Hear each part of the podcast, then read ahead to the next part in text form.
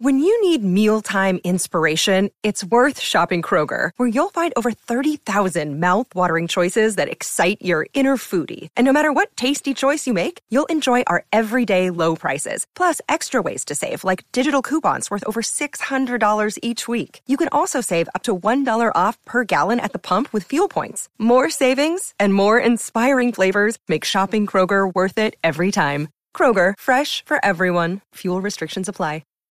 Welcome to Taking Care of Lady Business, where we put the business back in lady business. Hosted by Jennifer Justice, founder and CEO of the Justice Department, a management strategy and law firm that works with female and woke male entrepreneurs, executives, talent, brands, and creatives to build and maximize their wealth, focusing in the areas of tech, consumer product, finance, media, entertainment, and fashion. Jennifer interviews entrepreneurial women who have done it all, who will be sharing their secrets on all things business especially as a woman. These highly successful women will share strategies and insights, including what not to do and what it takes to win. And now, here's your host, Jennifer Justice.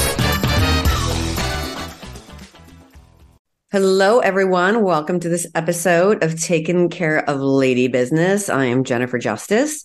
Today, we are uh, going to talk about something that's important to all of us, and that is getting paid executive compensation. So I brought on an amazing uh, specialist in here, Regina Readling. She is the a partner at Weil Gotshal, and this is what she specializes in. So I'm excited because everyone knows if you've listened, like I'm very passionate about this, and I'm passionate about women hiring people to represent them, not negotiating for yourself and we're going to talk about when you do it. Hi, how are you? Hi, JJ. So happy to be here. Yeah, I'm glad you're here. So, tell us a little bit more about your background and what you do, and then we'll get into the specifics. Great, happy to. So, uh, my name is Regina. I'm a partner in the executive compensation group at Weil Gotshal. Um, I'm recently new to this firm. I, I started my career about 14 years ago at another white shoe firm in the executive compensation practice and a lot of my time is spent doing m&a transactions but within that context really touching anything that impacts people. So it's equity compensation it's you know employee benefits um, and a lot of what we're talking about today it's employment agreements and how you think about going into an employment agreement on the front end and frankly you know looking forward to what might happen on the back end when you're negotiating a separation or a severance agreement so let's uh, let's unpack a little bit of that too, right? So people who are not going through this yet, but maybe will be going through this in five years. What do you mean by M and A? And give us an example of like some, you know, you can use fake companies, but like what that means. Absolutely. So I do a lot of public company work. So companies that have you know securities stock traded on the New York Stock Exchange, Nasdaq. And when one company is looking to acquire another company, you know, there's a whole life cycle of work that goes into that. So um, for instance, I just did a deal in the grocery industry where a big grocer has purchased another uh, competitor, frankly, in the field. And, you know, a big part of that work is first understanding, you know, what the target of the acquisition or the, the other side of the deal, you know, what employment arrangements do they have for their employees? What type of equity arrangements do they have for their employees? So it's what we call kind of due diligence, really information collecting and helping my client understand, you know, the compensation and benefits landscape of, uh, you know, what the target that they're looking to acquire has. So it's really working with companies through the life cycle of um, exploring acquisitions uh, understanding what they need to do in terms of integrating compensation and benefits. Um, and then on the back end, once they've integrated things, you know, either rolling out new programs or, you know, new benefits for folks. Right. Okay. Got it. And then when you're doing that, you're when you're talking about the compensation, you're talking about only executives at the company, or are you talking about all the way down to you know hourly workers? Yeah, and that's a great question. It totally depends. Um, you know, for example, I worked on the Amazon Whole Foods acquisition, and um, at Whole Foods, they gave every single employee equity from the top all the way down to the bottom. So in that regard, it was a much broader population. Uh, and thinking about you know how we treated those awards in the context of doing the deal. In other companies, it's much more, as you can imagine, concentrated at the top. So, in that regard, we might be thinking about, well, you know, the senior team has equity, but we really need to keep everyone engaged for purposes of doing this deal. What type of retention awards and other bonuses do we need to put in place to incentivize people to, you know, act in a way we need them to act to get the deal done? Right. Okay. So then let's just let's go like deeper into executive compensation and these agreements, right? And the components of it. Um, which I'm always like saying, as I said in the beginning, like you should have people negotiate for you. You should have, you know, especially if you're an executive. There's just there's no reason you should be getting paid enough to be able to have this, you know, work. And then you know, in addition to salaries, obviously there's other components, totally. right? That you totally. have to look, you know, at. So can you just start talking about the different components of an executive compensation like package or sure. agreement? Sure. So when I think about um, an executive compensation package, obviously the first part is is the comp. So what is the person getting paid? And in my mind, I, I usually break that down into three components. You know, it's it's salary. So what are you getting as as your base salary? Uh, there's typically an annual bonus component or a quarterly bonus component, depending on the industry. And then the third piece of that is, is equity. And, you know, a lot of times that could be options, it could be restricted stock units, or it could be, you know, a type of equity award that has a performance overlay to it. Um, and again, that last piece really depends on you know the company the industry and what the you know what the employer has in place already. Right. So a lot of tech companies have lower salaries and then they give you equity exactly right but equity is no compensation until it is compensation right. and, and then right. it could be nothing right right and that's a huge i mean look that's a huge part of you know bringing in someone to represent you to understand i think one just from a practical perspective you know what are the tax implications of the awards i'm getting what is the likelihood of you know that me realizing value what is the time horizon what are the triggers and also you know if things go poorly and i leave or i don't make it to the you know ultimate liquidity event what does that mean for purposes of my awards? And those are things, look, on the way in, if you have some leverage, I think that's when you should be having those discussions, not on the way out when the relationship has soured and, you know, the facts are different. All right. So when when do you typically see someone hiring an attorney or when by the way, when in your opinion should they be? Yeah, that's a great question. So look, I think a lot of times people in my experience, engage an attorney at a point where it's a little too late and, and i can talk a little bit more about that what that means so i think in the in the life cycle of doing an employment agreement typically what happens is you have some type of you know meeting of the business minds. So from a business deal we know what the dollars look like. We we kind of know what the the broad sketches of the offer look like. And a lot of times those conversations are going on somewhat informally between the company and the executive. In my experience, usually before an, an, attorney has been engaged, I think it's too late to engage someone after that stage because there are so many important terms, you know, on equity, on maybe certain protections around severance uh, that are usually on that sheet of paper. And, you know, look, I think there's always room for negotiation, but you're coming from a very different negotiating point if you can be having those discussions and frankly if you as an executive can have your attorney be having those discussions exactly. on your behalf right so i mean but to clarify you should still hire an attorney because all of that other language there's non-competes that aren't and non-solicitations that aren't even legal in some states right anymore but like you should hire one but the whole point here is before you even have a conversation, when they put something in front of you, or which they should never do, what do you want? Right? right. Because in like now New York, you there's they can't ask you what you made before. Exactly. They also have to put what the salary range is now, yep. right? Which just passed very recently. But in general, you should have somebody negotiating every single thing. You should not be naming what your price is. You should not be like going back and forth. You should engage someone. Right. And, and I think that, and sorry to interrupt, but the, the benefit also is, you know, at the outset, I think people are always on good terms, but there, there may be things that you want or that are important to you.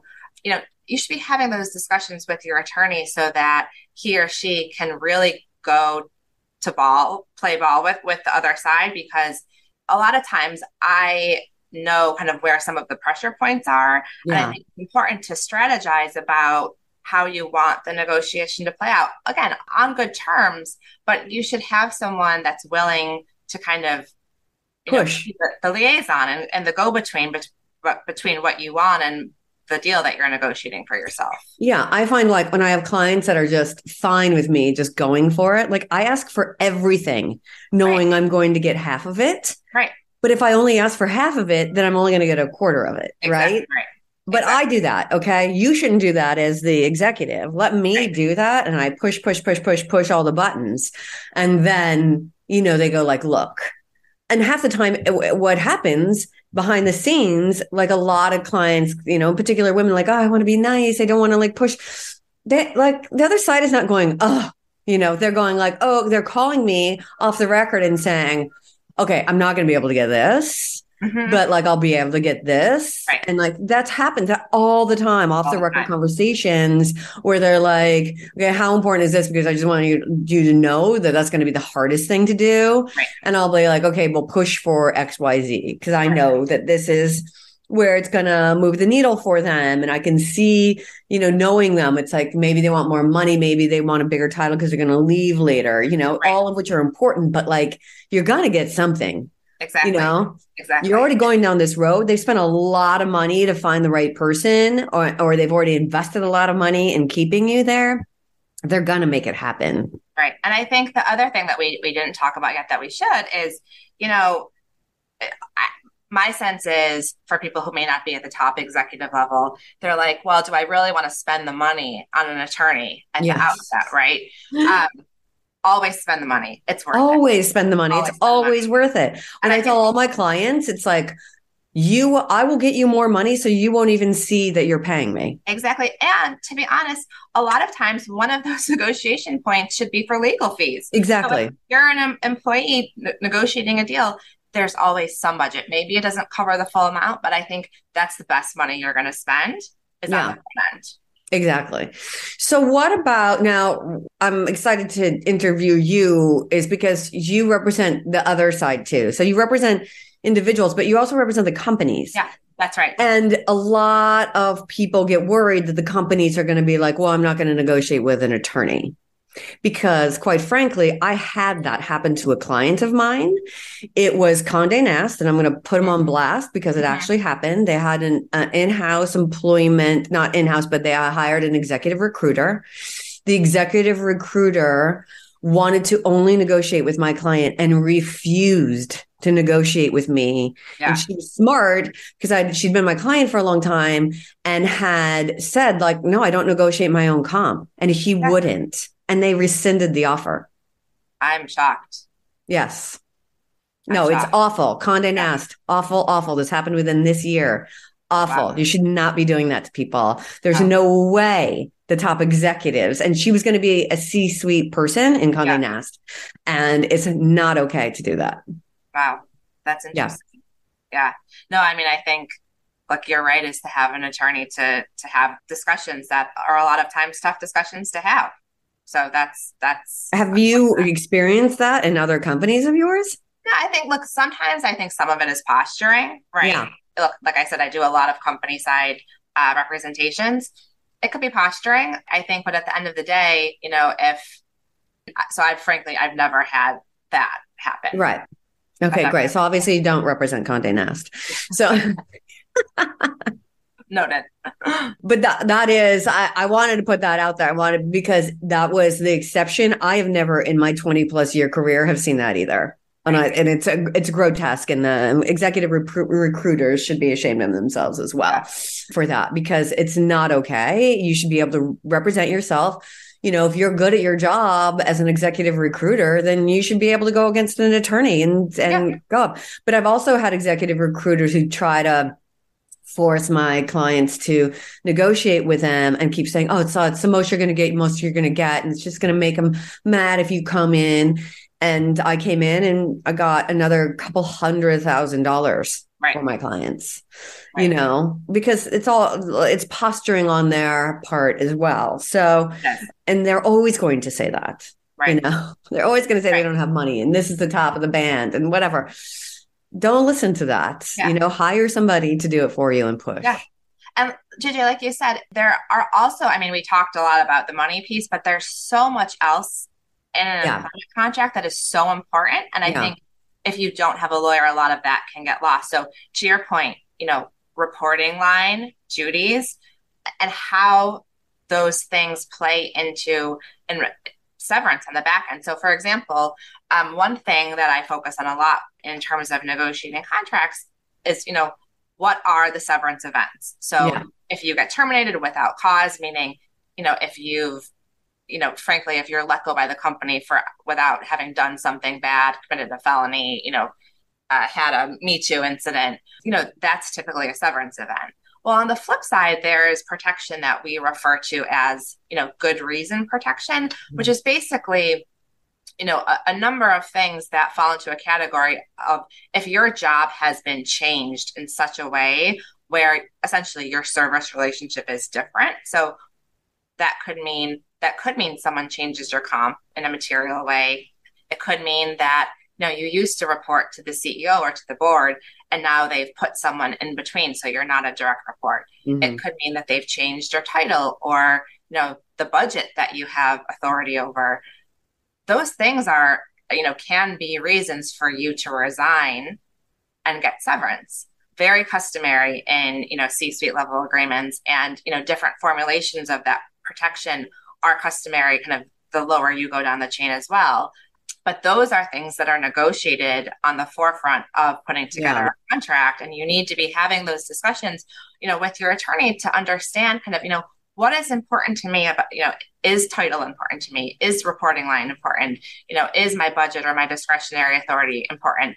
And you know you need to be having those discussions so that those protections can be appropriately woven into the contract as well. Yeah, because oftentimes things like good reason termination that you, you know, your ability to terminate yourself because of these things have changed is not necessarily in the first draft of your contract. That's right. And it's often not in a term sheet either. Yeah, or on a term yeah. sheet. So you, they need to be added because they're quote unquote a material term.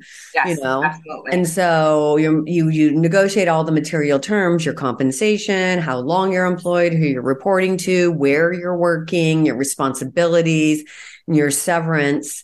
All these are material terms that you need to negotiate up front. And then when they get put in the agreement, that's not when you hire an attorney. You right. need to hire the attorney to negotiate for you right. while like with all of these material terms. So yeah. that's a, a very important point.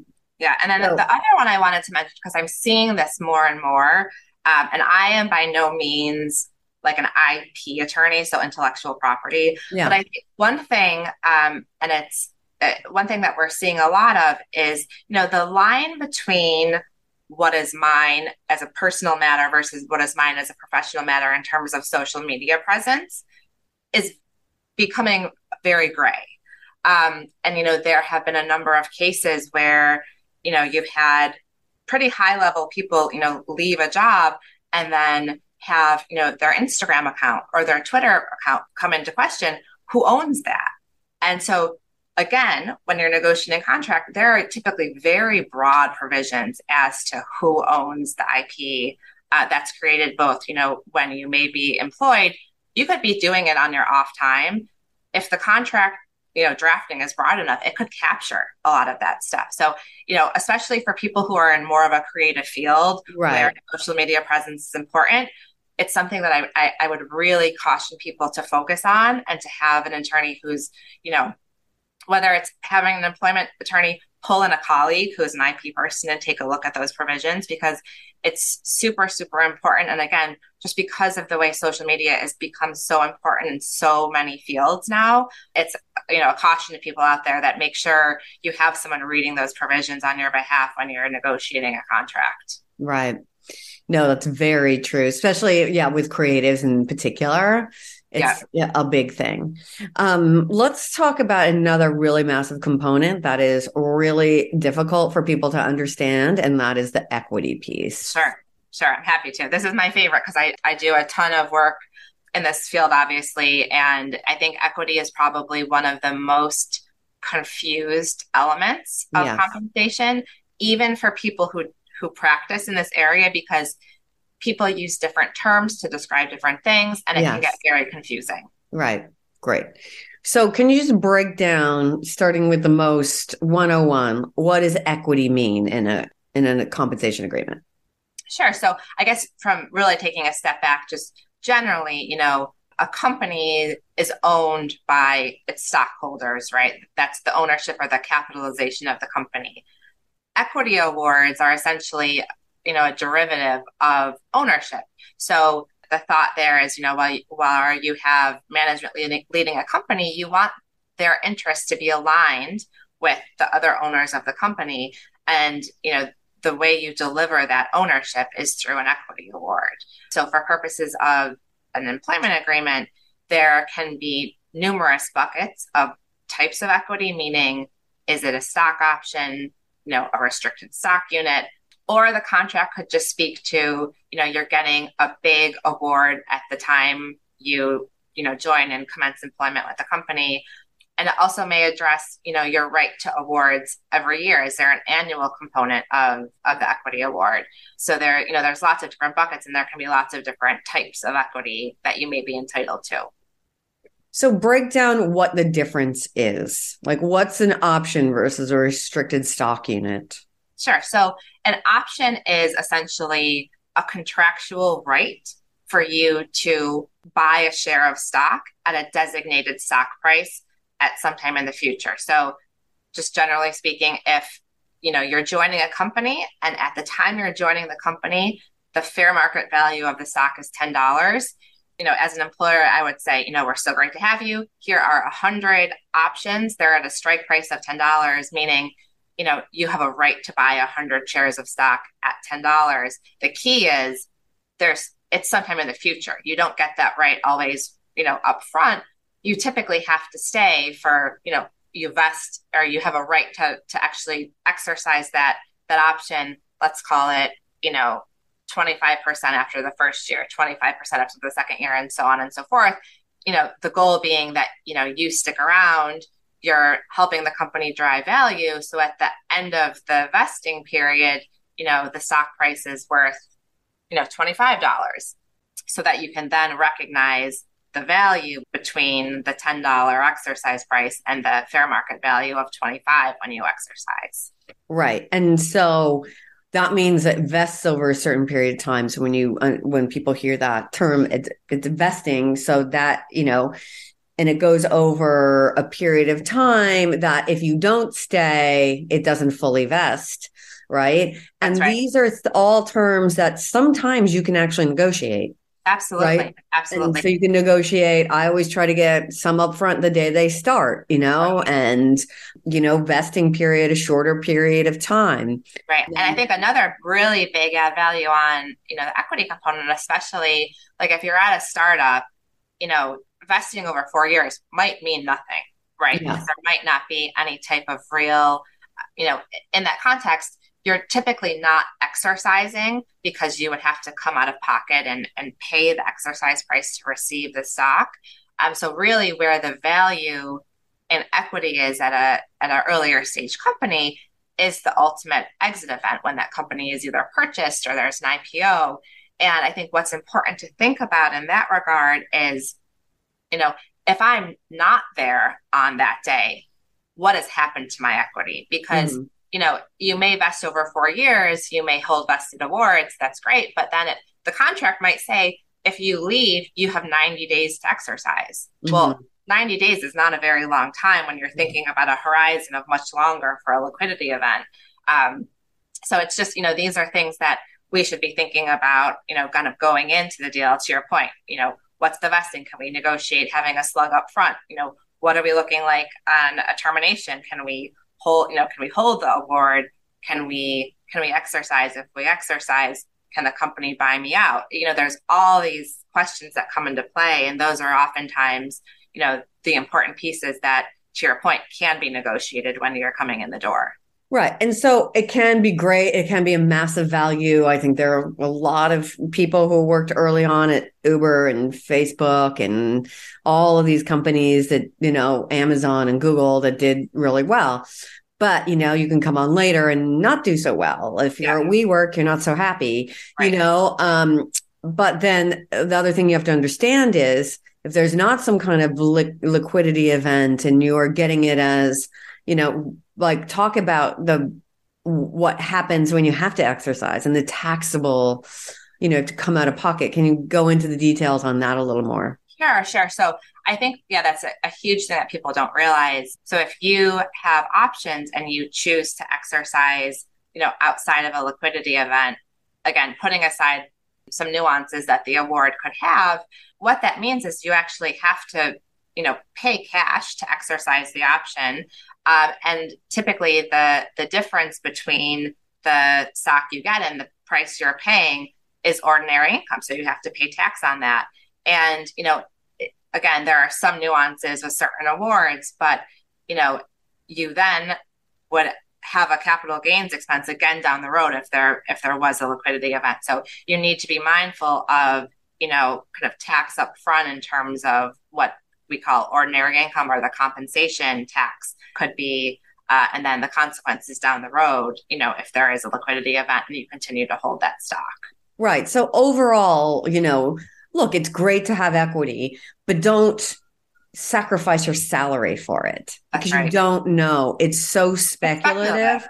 Yeah. You don't know what's going to happen down the road. And maybe if you can afford it and you're like seeing how the management is run and you're part of, you know, the executive team and seeing that there's potential buyers, et cetera, you might feel differently than if you're someone who's in the weeds and just, you know, you know have nothing to do with where that company is going and have no real visibility in that you might think differently about it right. um, so let's just give like an like a tactical example if somebody has an exercise price of ten dollars hmm. they get a hundred shares hmm. right and and then they decide to leave and they vested a hundred percent of it like what that means yeah so I have to now remember the math here. So they have 100 options at a strike price of $10. So if they wanted, if they were fully vested in those awards and wanted to exercise, they would have to come out of pocket and pay 10 times 100 or $1,000 mm-hmm. to hand over to the company to buy those shares. They would then, you know, receive equity. Uh, you know, it could be let's call it it's at $20 at the time. And they would then recognize a, a tax impact of the difference between the i guess it would be $2000 minus $1000 they paid. So there'd be a tax recognition event upon the exercise where they'd have to pay tax on that um, that $1000 and i think what's difficult is that you know in certain contexts for example in public companies it's quite common for the for to to net the tax out of the shares because there's liquidity on a, a public market and there's a market for those shares that's less common in a private company context. So you may be in a situation where you have to actually come out of pocket and, and pay tax in yeah. addition to the $1000 you've paid to buy the shares. Right. So you have to think about it it's like I've just paid for these pieces of paper, right? Right. And then now I have to pay taxes on the pieces of paper in a private company. I still can't do anything with them. That's right. So I'm coming out of pocket for taxes on something that is quote unquote worth, you know, $2,000 less the thousand I paid. So I've made a thousand dollars, but in paper, but it's not like I can go to the bank without a thousand dollars, that thousand dollars. You can't really and, do anything with and going forward, I could go back down. That's right? right? It could go bankrupt. So I'm I'm taking those those chances. So you just need to be aware. It's like I just want people to understand that there are there could be negative things that happen, right? And so, you know, with employees, a lot of times, you know, there is this, you know, liquidity event, meaning, you know, they sell the company and then everybody gets paid out, right. or they go public and then, you know, there's usually there's some kind of restriction yeah. where you have to wait 180 days. Yeah and then you can get you can cash out all your stock right but in a private company you know, it's a lot harder because you're just holding on to this thing, hoping one day you can cash it in and make your money back on the right. taxes that you already paid for it. Yeah, that's right. right. That's right. But I think you know to kind of bring this full circle back to our um, our talking about the employment agreement. You know, for example, if I was negotiating an, for an executive in this context, I would try to negotiate one for you know net tax withholding and net exercise, meaning, you know, basically put that executive in a position where you know they don't have to come out of pocket for with cash for that exercise and they don't have to come out of pocket. Um, it's really putting it on the company to to net out the shares that they would have to pay for the exercise price and net out the shares that they'd have to pay for the tax. So again still speculative and, and i agree with everything you said but you know if if you're thinking about this in terms of representing someone and negotiating a deal there are little you know tweaks we can make around the edges to hopefully make that economic situation you know better for the executive. I just can you can you make sure you're like super clear on the net exercise what that means exactly? Sure. So in the example we talked about someone having to come out of pocket for you know, the $10 to exercise one option. And what net exercise allows you to do is say, well, instead of me paying $10 to buy a share that is now worth $20, you know, the, I will let the company essentially look at the value of the shares that I would have purchased and, you know, deduct from the shares that would be delivered to me you know enough shares to cover the exercise price so if i were exercising uh, an option and you know getting let's call it two shares and you know each share was worth $10 and my exercise price was $10 well instead of me paying and getting two shares back i would not pay and just get one share because right. the company would essentially net out the amount i would have paid from the value of the stock and that's you know meaningful because you're still in the same economic position but you're not having to come out of pocket to you know buy the shares and do you see companies agreeing to that yeah yeah i think look again it's less common in the private context but you don't get it if you don't ask for it so right Right. And what about the taxes then? How do you deal with the taxes in those situations? It's the same. Look, I think it's the same thing. You know, you see this both in the stock option context, but also, you know, in the companies I represent, you know, we talked a little bit about um, restricted stock units, um, and that those are very customary awards where very simply it is essentially just again a right to have a share delivered to you in the future. So again, you know, I have to work four years and I'm going to get 25 shares in year one, 25 shares in year two. So there's not that that exercise construct built in. It's a it's a full value award. And again, you know, for a person in a private company context, when you receive those awards, it's a taxable event to you. Mm-hmm. Uh, and, you know, if you don't want to have to come out of pocket and pay the taxes, you could try to negotiate with the company to have them essentially, you know, net settle that award. So as opposed to getting 25 shares of stock, I might only get 15. And essentially the the 10 are taken by the company and cash is paid over to the government on my behalf. Right. So, you know, those That's are the important part is it's not like they're just giving you less. There's still an accounting provision to the tax to uh, the IRS and for taxes for you that happens on the back end from the company. Right. right. right.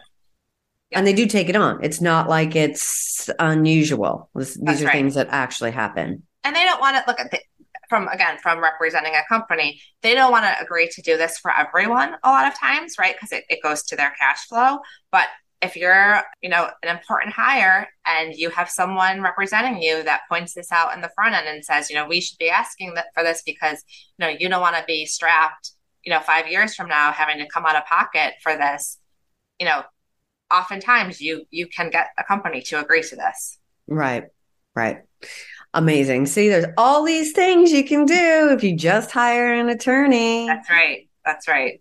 And then, so what, other than all of these, are there any other mistakes you see the executives making when you're like on the other side going, God, they really should have asked for this? Mm, that's a great question. I think, um, you know, there's really pieces around the edges that I think people forget about. So just going back to compensation and thinking about um, the annual bonus. So, you know, an annual bonus is a pretty customary concept. Um, and a lot of times, you know, for higher people coming into the C suite of a company, you know, you'll have what's called a target. So the target might be 100% of your base salary.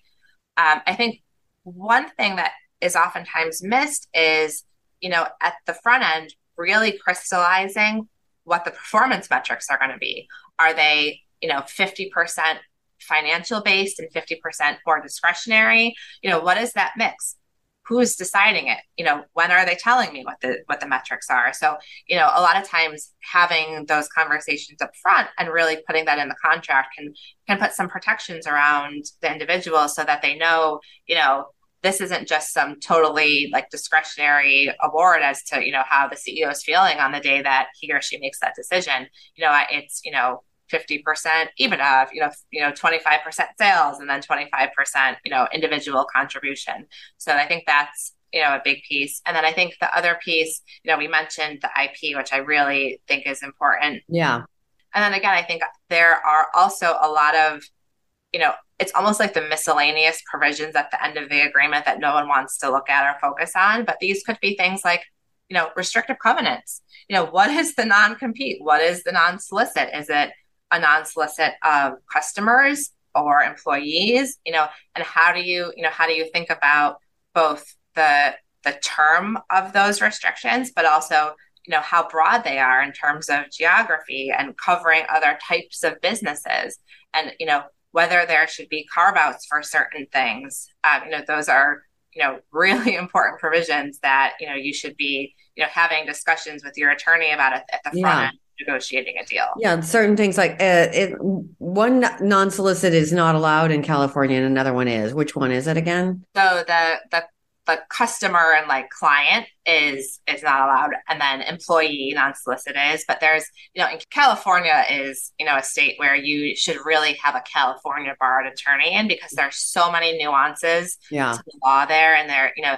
there are you know non-competes are kind of on their face not allowed. But again, yeah. there are exceptions to every rule, and there's even an exception to that rule. So again, it's really important here in California to have someone that knows, you know, the the law of the land uh, in that state. Yeah, and not only that, like think about in the context of severance. Like I've seen people have, you know, they'll come to me. They're, they're they've been in a company for a long time, and then they'll come to me and like, here's my agreement. And I was like, oh my god, do you know you have a non compete? That exists, even if they fire you for no reason. Mm-hmm. like, right. And then you can't go work. And yeah. you have no like what like that's and and they don't have to pay you severance the entire right. time there's non compete like right. that's just crazy right there should really i mean there should real in my from my perspective you know there should always be symmetry yeah between you know what is the sal what is the length of severance um, yes and what is the restricted covenant period. Yeah. And a lot of times people forget, like, look, your severance could be tied to your base salary, but what about your cash bonus component? Shouldn't that be a factor in yeah. you know, what type of severance you're getting as well? Exactly. Um, so again, having someone representing you and having those conversations, which you know can get awkward and difficult, will you know pay off in the long run. It's it could be awkward and difficult, maybe if you're the employee sitting on the sidelines, but it's not something that they have never heard before right? Mm-hmm. Like they've all they've heard it before, and and the, they're prepared to talk about these things. Right. You and know? so are we, right? This is our yes. job. We have these discussions. Exactly. We have all day. I have, I have what people think are super uncomfortable conversations and super stressful. I have like Tuesday for breakfast. Like it's totally fine for me. You know, right. I'm used to it. Like, yeah. Right. and then Right. we can talk about our kids after. It's like That's this is what we do, and like Yeah. we're used to it. So amazing. Well, thank you. This has been awesome, and I like I love talking about these things because I think it's really empowering for people to know what their rights are Absolutely. and what is going on in particular women, and that this is a total normal state of affairs. And uh, companies expect these things, and expect to have these conversations. So, in somebody in a like pre- prestigious, you know, big Wall Street firm who, you know, basically takes these hard nosed positions, they still are like, yeah, of course, we have these conversations all the time and are representing, you know, our companies against executives or executives against companies. Um, so thank you so much, Regina, for all of this. Um, I always ask one question at the very end, um, which all of my guests know, and that is, what is the worst advice you've ever received? Wow. So I think the worst advice I ever received um, was probably not to trust my gut, not to trust my instinct. um, I just to tell an anecdote about this, I, you know, JJ, I mentioned to you, I I left my previous firm. I was relatively junior, and I went in house. And looking back, I knew literally the day I set foot in that that office, my first day of work, that I had made a mistake in going in house because it had felt. Um, it just had felt off to me the entire time, and I I knew I shouldn't have done it, but I I let a lot of other things get in my head and, you know, thought for various reasons it was the right move. Um, but if I had trusted my gut, I, you know, I, I would have never taken that job. Right. Yeah. Women's intuition, you have to Right. trust it in right. all areas, personal, professional, and all uh, everything. Well, right. thank you so much. This has been awesome. If people want to find you, how can they do that? So I think the best place to find me is on the my firm, the Weil Gotshal website. You can search my name, Regina Readling, and I'm there on the executive compensation page. Amazing. Thank you. And to everyone listening to this episode, I'm sure you learned a lot. Me, even as a practicing attorney doing these deals, I always learn a lot. So thank you so much for listening to this episode of Taking Care of Lady Business. I'm Jennifer Justice.